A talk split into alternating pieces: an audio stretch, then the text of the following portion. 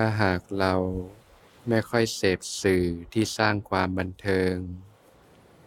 และพยายามศึกษาสิ่งที่มีประโยชน์แต่กลับปรับมาตรฐานคาดหวังให้ตนเองสามารถทำได้โดยสมบูรณ์ทุกครั้งเมื่อไม่ได้แล้วเกิดทุกข์เช่นเรียนรู้เกี่ยวกับการกินอาหารที่มีประโยชน์เมื่อทำไม่ได้เกิดโทษตัวเองเรียนวิธีการจัดการเวลาให้เกิดประสิทธิผลมากที่สุดแต่ในวันที่เราเหนื่อยจนทำไม่ได้ก็เกิดโทษตัวเองเช่นกันวันที่ทำได้รู้สึกเฉยๆแบบนี้เราควรปรับวิธีคิดอย่างไรก็ได้หลายอย่างนะวิธีการวางใจนะหนึ่งก็เรียนรู้กับสิ่งที่เกิดขึ้นนะนะว่าเราถ้าเราตั้งความหวังไว้ให้กับตัวเองเนี่ยนะว่าทำให้ได้สมบูรณ์ทุกครั้งเนี่ยแต่เมื่อไม่ได้มันก็เกิดทุกข์นะก็เรียนรู้จากทุกข์ที่เกิดขึ้นว่ามันเกิดจากการที่เราเข้าไปยึดนั่นเองนะนะแม้กระทั่งตั้งใจทำให้ดีแล้วมันก็ไปยึดสำคัญมั่นหมายมันก็ทุกข์นะก็ปรับความเห็นความเข้าใจเสียใหม่นะให้สอดรับไปกับความเป็นธรรมชาติก็คือความเป็นเหตุเป็นปัจจัยนั่นเองนะทุกอย่างมันก็เป็นไปตามเหตุตามปัจจัยนะสิ่งที่เกิดขึ้นนะมันเป็นผลลัพธ์จากเหตุนะสิ่งที่เราทำได้ก็คือการสร้างเหตุปัจจัยนั่นเองซึ่งเหตุปัจจัยมันก็ไม่ได้มีตัวเดียวมันมีปัจจัยอื่นเข้ามาประกอบหลายอย่างด้วยนะเราก็เรียนรู้กับสิ่งที่เกิดขึ้นว่าเนี่ยเออเมื่อสร้างเหตุนี้ผลเกิดขึ้นเป็นอย่างไรนะสร้างเหตุนี้ผลเกิดขึ้นเป็นอย่างไรแล้วก็ยอมรับกับสิ่งที่เกิดขึ้นยอมรับทุกอย่างที่เกิดขึ้นนะลดการคาดหวังลงแล้วก็สร้างเหตุสร้างเหตุไปแล้วก็เรียนรู้ผลที่เกิดขึ้นเนี่ยเมื่อเราปรับใจแบบนี้ลดการคาดหวังลดการเข้าไปยึดเวลาผลมันเกิดขึ้นมันก็ไม่ทุกข์นะแล้วมันก็เกิดการเรียนรู้เกิดปัญญาอ๋อสิ่งที่เกิดขึ้นมันก็ตามเหตุปัจจัยมันมีเหตุแบบนี้ผลก็เกิดขึ้นแบบนี้พอปรับเหตุแบบนี้ผลก็เกิดขึ้นอย่างนี้แม้บางครั้งเราสร้างเหตุเหมือนกันแต่ผลไม่เหมือนกันมีไหมมีเพราะว่ามันมีปัจจัยอื่นประกอบอีกหลายอย่างเนี่ยมันก็เรียนรู้แทนนี้มันก็เปลี่ยนจากการที่เราแค่ใช้อายตนะในการเสพในการทำสิ่งต่างๆก็เป็นอายตนะในการศึกษาเนี่ยที่ว่าชอบศึกษานี่ก็คือการศึกษาอย่างหนึ่งละศึกษาเหตุปัจจัยที่เกิดขึ้นแล้วเรียนรู้กับมันทีนี้พอมันเกิดเหมือนนักวิทยาศาสตร์ทดลองทดสอบเรียนรู้ดูแล้วก็สังเกตสิ่งที่เกิดขึ้นเมื่อเราไม่ไปคาดหวังไปยึดมันมันก็ไม่ทุกข์ตรงกันข้ามเกิดความรู้สึกสนุกกับการเรียนรู้ด้วยอ๋อเหตุเปลี่ยนผลก็เปลี่ยนบางครั้งทำเหตุเหมือนกันแต่ผลไม่เหมือนกันเนาะเพราะว่ามันมีปัจจัยอื่นแวดล้อมอีกก็เรียนรู้เรื่องเหตุปัจจัยเกิดการแยกแยะก็เกิดปัญญาเกิดความเข้าใจ อีกด้านหนึ่งก็มองเรื่องของสามัญลักษณะคือทุกอย่างมันก็เป็นไตรลักษณ์ทั้งหมดอะไรมันเกิดขึ้นน่ะมันก็ไม่เที่ยงทั้งนั้นแหละมันเกิดขึ้นมันก็ตั้งอยู่แล้วมันก็ดับไปทุกสิ่งทุกอย่างมันจะเป็นดั่งใจไม่ดั่งใจมันก็ไม่เที่ยงทั้งนั้นความสำเร็จก็ดีความไม่สำเร็จก็ดีความผิดพลาดก็ดีความล้มเหลวก็ดีมันก็ไม่เที่ยงทั้งหมดเลยนะเหตุมันก็ไม่เที่ยงผลมันก็ไม่เที่ยงมันเกิดแล้วมันก็เสื่อมมันเกิดแล้วมันก็สลายไปทุกสิ่งมันไม่ไม่เที่ยงมันก็เป็นทุกข์ทนอยู่ไม่ได้มันต้องสลายไปแล้วมันก็เป็นอนัตตาบังคับบัญชาอะไรไม่ได้เมื่อมองอย่างนี้มันจะเริ่มปลูกปัญญาปลูกสัมมาทิฏฐิขึ้นมาในจิตใจนั่นเองนะแล้วมันจะทำให้เราเรียนรู้ที่จะปล่อยวางสิ่งต่างๆการปล่อยวางก็ไม่ใช่การปล่อยปละละเลยก็สร้างเหตุเพียรสร้างเหตุที่ถูกต้องส่วนผลก็เรียนรู้ยอมรับสิ่งที่เกิดขึ้นการยอมรับสิ่งที่เกิดขึ้นเนี่ยจะทำให้ใจเราไม่ไปทุกข์มันคลายออกแต่ในขณะเดียวกันก็มีหน้าที่อะไรเราก็ทำไปเพียรสร้างเหตุปัจจัยไป ราะบ่มฝึกฝนตนเองไปนั่นเองนะการที่เราทำไม่ได้แล้วทำให้เกิดการโทษตัวเองเราก็เห็นทุกข์แล้วนะพอโทษตัวเองคิดไม่ดีกับตัวเองก็ทุกข์แล้วก็เห็นโทษของมันนะก็มองในแง่ดีนะมองในแง่ที่เป็นคุณประโยชน์ขึ้นมาว่าก็ยังเป็นโอกาสให้เราฝึกฝนได้อีกนะ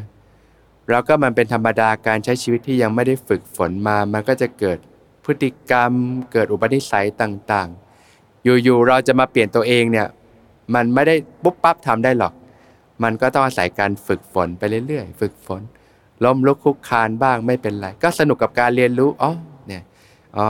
นิสัยเก่าๆมาอีกแล้วนะก็เรียนรู้แล้วก็ฝึกไปฝึกไปเรื่อยๆฝึกไปมากๆเข้ามันก็แข็งแรงขึ้นเก่งขึ้นเรื่อยๆเองมันก็เป็นไปตามเหตุตามปัจจัยนะก็พลิกมองในแง่ดีมองในแง่บวกมองในแง่ที่เป็นประโยชน์เสมอนะก็เป็นโอกาสให้เราฝึกฝนได้อีกมากก็ค่อยๆฝึกไปอย่างนี้นะเรื่องโทษตัวเองเนี่ยเนี่ยมันก็คือการเบียดเบียนตัวเองเราก็เห็นแล้วเวลาโทษตัวเองมีความสุขไหมแล้วงานดีไหมเครียดกว่าเดิมอีกนะก็เห็นโทษของการโทษตัวเองเห็นโทษของการโทษผู้อื่นเราก็เรียนรู้กับสิ่งที่เกิดขึ้นแล้วก็เพียรสร้างเหตุที่ถูกต้องนั่นเองนะก็เรียนรู้กับสิ่งที่เกิดขึ้นยังทำไม่ได้ก็ยอมรับว่ายังทำไม่ได้แล้วก็ฝึกต่อไปค่อยๆฝึกไปทีละเล็กทีละน้อยก็ฝึกไปเรื่อยๆอย่างเงี้ยเป็นต้นนะก็มองอะไรก็ใช้ปัญญาให้กำลังใจกับตัวเองขึ้นนะเราก็เพียรฝึกไปฝึกไปฝึกไปนั่นเองนะ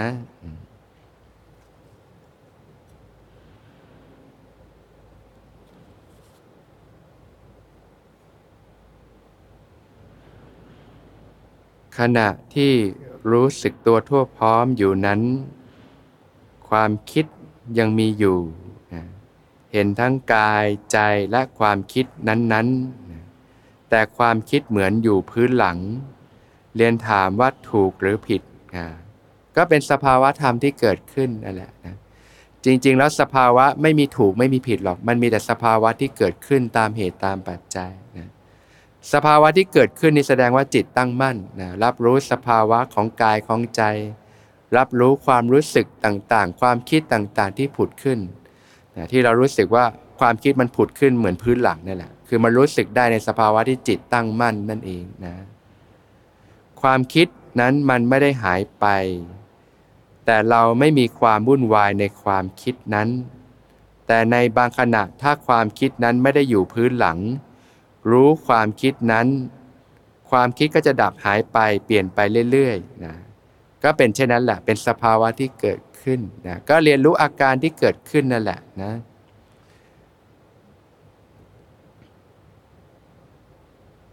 บางครั้งถ้ากำลังสติไม่พอบางทีก็มีไหลเข้าไปในความคิดบ้างก็รู้เท่าทันนะหรือบางครั้งสติมีกำลังมากความคิดรู้เท่าทันก็ดับไปดับไปเองหรือบางครั้งความคิดมันก็แยกส่วนแยกธาตุแยกฐานคิดปรุงแต่งไปรู้ก็ส่วนรู้ทุกอย่างก็ถูกรู้ไปมันมีแล้วแหละแล้วแต่อาการสภาวะธรรมนะสภาวะต่างๆก็รู้ตามที่ปรากฏนั่นแหละนะ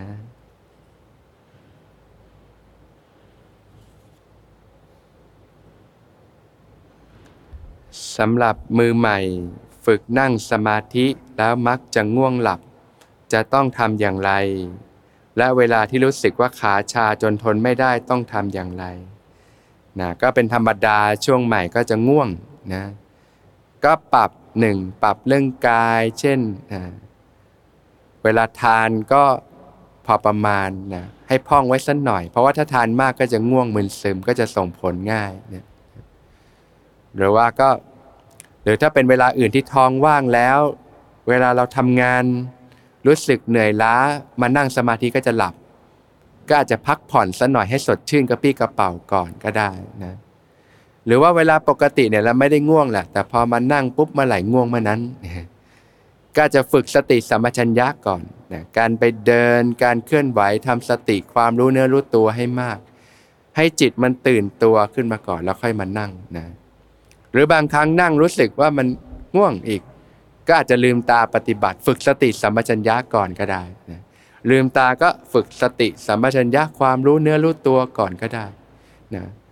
ถ้ายังนั่งแล้วยังง่วงอีกก็อาจจะลุกไปเดินล้างหน้าล้างตาบ้างนะ อย่างนี้ก็ได้ก็ให้ฝึกสติสัมปชัญญะให้มันตื่นตัวไว้หรือจะฝึกขยับกายความรู้เนื้อรู้ตัวก็ได้นะเพราะฉะนั้นใหม่ๆถ้ารู้สึกว่านั่งแล้วมันเคลิ้มๆจะหลับเนี่ยลืมตาก่อนทำความรู้สึกตัวให้ตื่นตัวก่อนอย่างน้อยก็ฝึกสติสัมปชัญญะไว้นะแล้วฝึกไปมาพอสติมันตื่นตัวได้ดีทีนี้มันก็จะตื่นต่อมันก็จะเข้าถึงระดับสมาธิได้นะ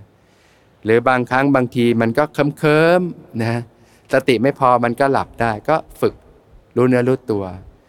ในระหว่างวันก็เจริญสติให้ต่อเนื่องถ้ากำลังสติดีเนี่ยมันจะตื่นตัวซะมากนะก็ฝึกแล้วก็ลดการสัมผัสเรื่องราวทางโลกลงก็จะทำให้สติมีกำลังได้ดีขึ้นพอถึงเวลานั่งสมาธิกำลังสติที่หล่อเลี้ยงเนี่ยก็จะส่งต่อให้สามารถเกิดสมาธิความตั้งมั่นได้ดีขึ้นนั่นเองนะเวลาขาชาจนทนไม่ได้ถ้ารู้สึกว่าจิตมันกระสับกระส่ายมากก็ค่อยๆขยับได้โยมค่อยๆฝึกไปฝึกน้อยๆแต่ฝึกบ่อยๆได้นะฝึกเป็นประจำสม่ำเสมอจนกลายเป็นอุปนิสัยไป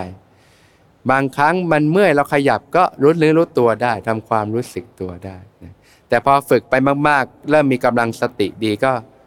มันจะเริ่มอยู่ได้ก็ค่อยเป็นค่อยไปนั่นเองนะ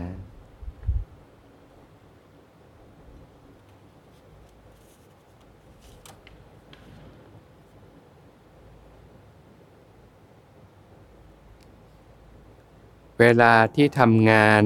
หรือใช้ชีวิตสัมพันธ์กับผู้คนบางครั้งก็ถูกเข้าใจผิดไปโดยที่ศิษย์ไม่มีโอกาสได้อธิบายแก้ไขความเข้าใจผิดนั้นหรืออธิบายไปแล้วแต่ก็ไม่มีอะไรเปลี่ยนทำให้ได้รับคำติเตียนในสิ่งที่ไม่ได้ทำทีนี้ใจก็เลยเศร้าหมองหรือขุ่นมัวบ้าง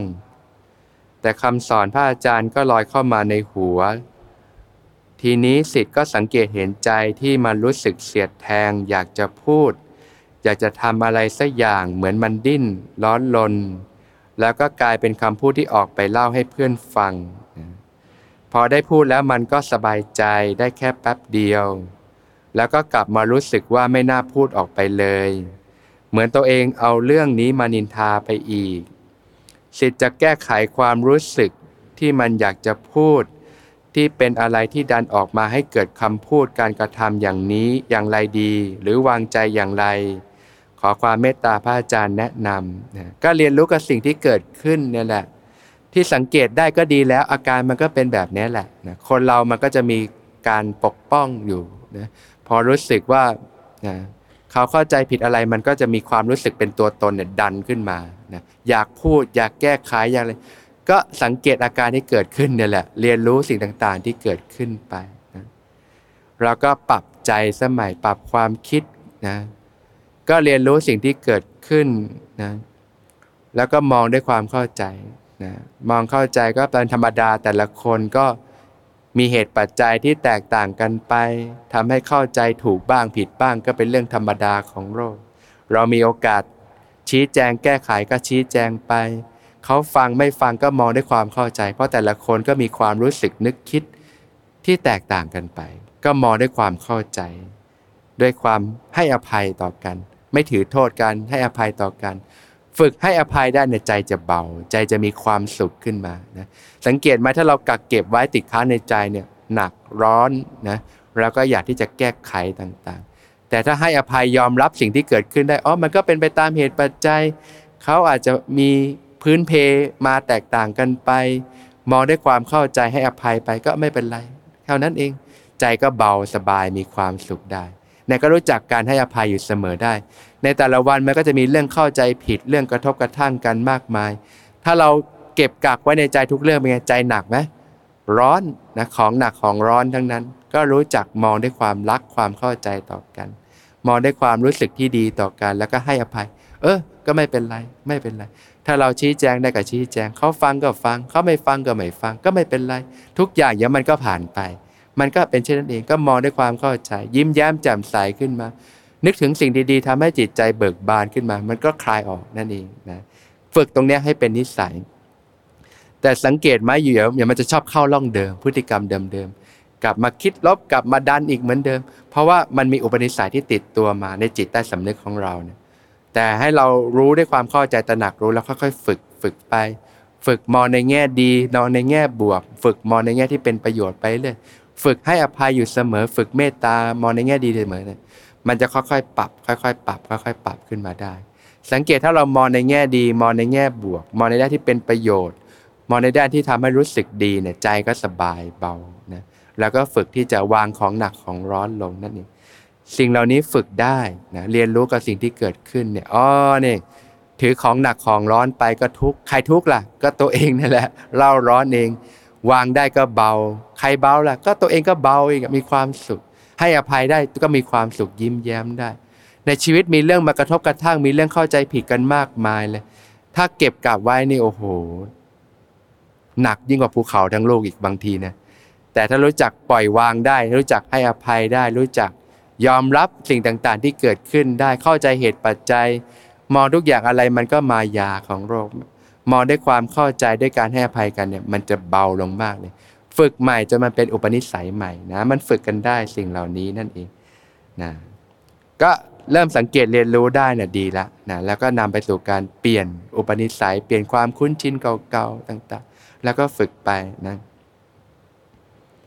เขาเรียกว่าฝึกใช้โยนิโสมนสิการฝึกการคิดพิจารณาให้เป็นนั่นเองนะฝึกมองในแง่ดีในแง่ที่มันบวกในแง่ที่มันทำให้เกิดประโยชน์แล้วก็ฝึกในการให้อภัยให้อภัยทั้งตัวเองให้อภัยทั้งผู้อื่นฝึกด้วยความเข้าใจมองในมุมมิติต่างๆเนี่ยนะมองในแง่ที่เรารู้สึกเออฟังแล้วก็เออเข้าใจนะบางครั้งก็ตัวเราก็มีเหมือนกันน่ะนะฟังแล้วบางทีเราก็เข้าใจผิด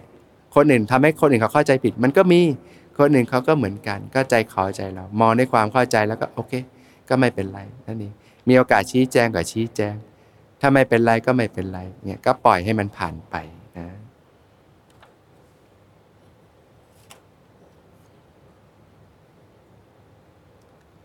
สิทธิ์มีอาการมึนศีรษะทุกครั้งที่นั่งสมาธิแต่พอออกจากสมาธิก็ไม่เป็นไม่ทราบว่าเป็นเพราะอะไรสังเกตแก้ไขยังไงและมีทุกขเวทนามากค่ะปวดหลังปวดขามากรู้สึกท้อแท้อยากขอกำลังใจจากพระอาจารย์นะก็ทุกสิ่งทุกอย่างก็เป็นไปตามเหตุปัจจัยนะเมื่อเหตุปัจจัยนี้มันก็มาจากเหตุปัจจัยเราก็สร้างเหตุปัจจัยที่ดีงามไว้นะเหตุปัจจัยที่ดีงามก็ตั้งแต่พื้นฐานเรื่องกายภาพเนี่ยแหละนะการงดเว้นจากการทำบาปอกุศลต่างๆงดเว้นจากการคิดที่ไม่ดีคำพูดที่ไม่ดีการกระทำที่ไม่ดีต่างๆเนี่ยเราก็สร้างเหตุปัจจัยที่ดีงามไว้อยู่เสมอคิดดีพูดดีทำดีในแต่ละวันก็ทำแต่สิ่งที่ดีมีประโยชน์อยู่เสมอค่อยๆสะสมไปโยมลองนึกดูว่าถ้าให้โยมนึกถึงเรื่องดีๆในชีวิตเรื่องของสิ่งที่ทำให้เกิดความรู้สึกดีเนี่ยรู้สึกกันได้ไหมนั่นแหละแล้วตัวเองมีเรื่องให้รู้สึกดีเยอะไหมถ้ามีน้อยมีแต่เรื่องแล้วทำให้ทุกข์ใจหดหู่แสดงว่าเราเนี่ยพื้นฐานเรื่องของด้านความดีมันน้อยมากเลย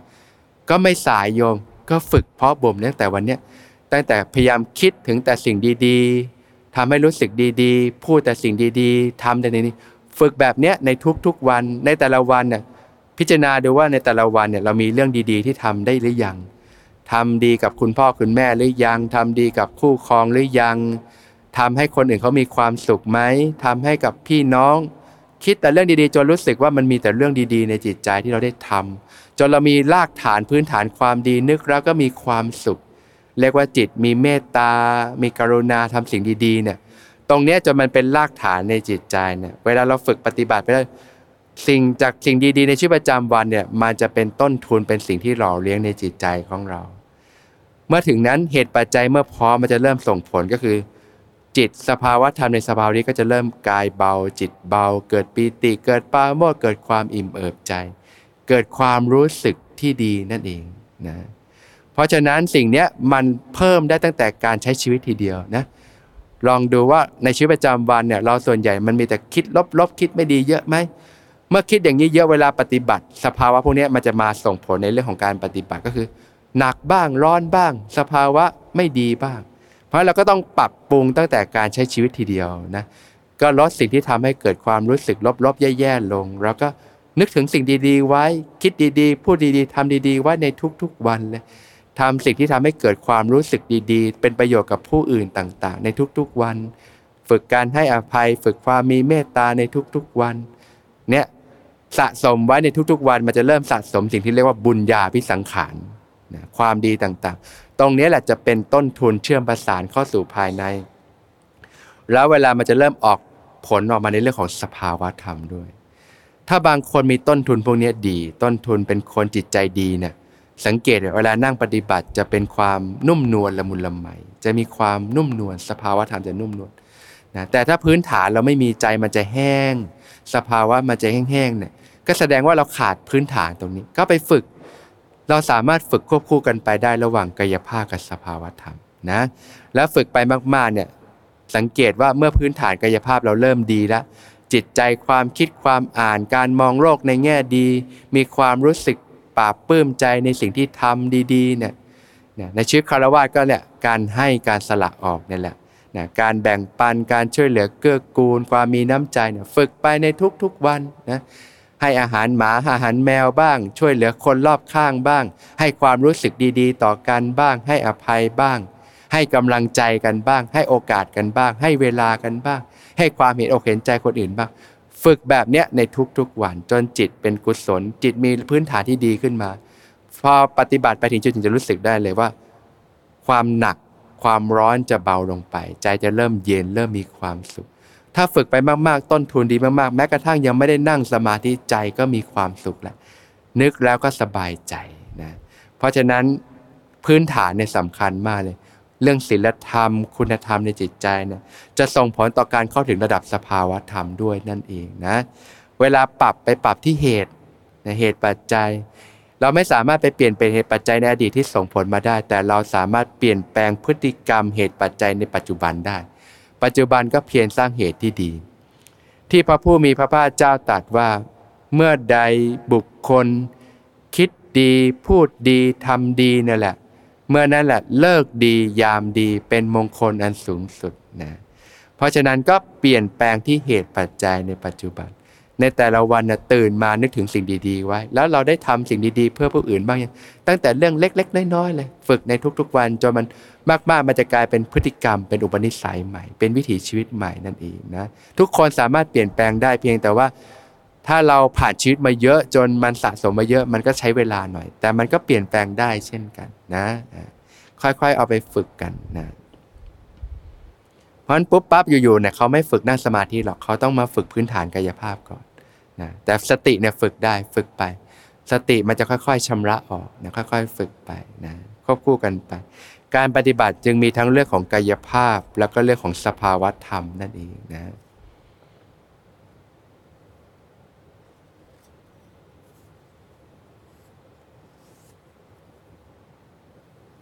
ช่วยกรุณาอธิบายสักกายทิฏฐิยี่สิบข้อนะรู้สึกงงๆค่ะเช่นเห็นรูปว่าเป็นตนอันนี้พอเข้าใจนะเห็นตนมีรูปนะเห็นว่ารูปนี้เป็นของเราใช่ไหมนะอ่าก็คือยังเห็นตนมีรูปก็คือไปยึดนั่นแหละนะเห็นรูปอยู่ในตนเห็นตนอยู่ในรูปนะสองอย่างนี้ยังงงอยู่ช่วยอธิบายพร้อมยกตัวอย่างด้วยนะฮะสองเห็นว่าสัญญาเป็นเราสังขารเป็นเราสองอย่างนี้ช่วยยกตัวอย่างสาม สัญญาอยู่ในตนเห็นตนอยู่ในสัญญานะสี่สังขารอยู่ในตนเห็นตนอยู่ในสังขารนะจริงๆแล้วก็เรื่องสักกายทิฏฐิก็คือความเห็นนะมันเป็นเรื่องของความเห็นทิฏฐิก็คือความเห็นว่าเนี่ยร่างกายเนี่ยเป็นเราเป็นของเราเรามีในร่างกายร่างกายมีในเราต่างๆอะไรก็ตามซึ่งท่านก็แจกแจงไว้โดยละเอียดไว้อยู่ยี่สิบอาการด้วยกันนะเรื่องของทิฏฐิเนี่ยมันเกิดจากประสบการณ์ชีวิตเนี่ยแหละนะจากการใช้ชีวิตต่างๆแล้วก็การที่เราใช้ชีวิตแบบสมมุติของโลกแล้วก็เกิดทิฏฐิความสำคัญมั่นหมายต่างๆขึ้นมาเนี่ยนะโดยอาการโดยสภาวะก็คือมันเกิดจากอุปทานความยึดมั่นถือมั่นแล้วก็เกิดความรู้สึกเป็นตัวตนต่างๆและสะสมมากขึ้นมากขึ้นจนเป็นเป็นทิฏฐิความเห็นความเข้าใจแบบนั้นความเชื่อแบบนั้น ซึ่งทุกคนน่ะไม่ได้มีทิฏฐิครบทั้งยี่สิบอาการหรอกแล้วแต่ประสบการณ์ชีวิตแต่ละคนที่แตกต่างกันไปนั่นเองนะซึ่ง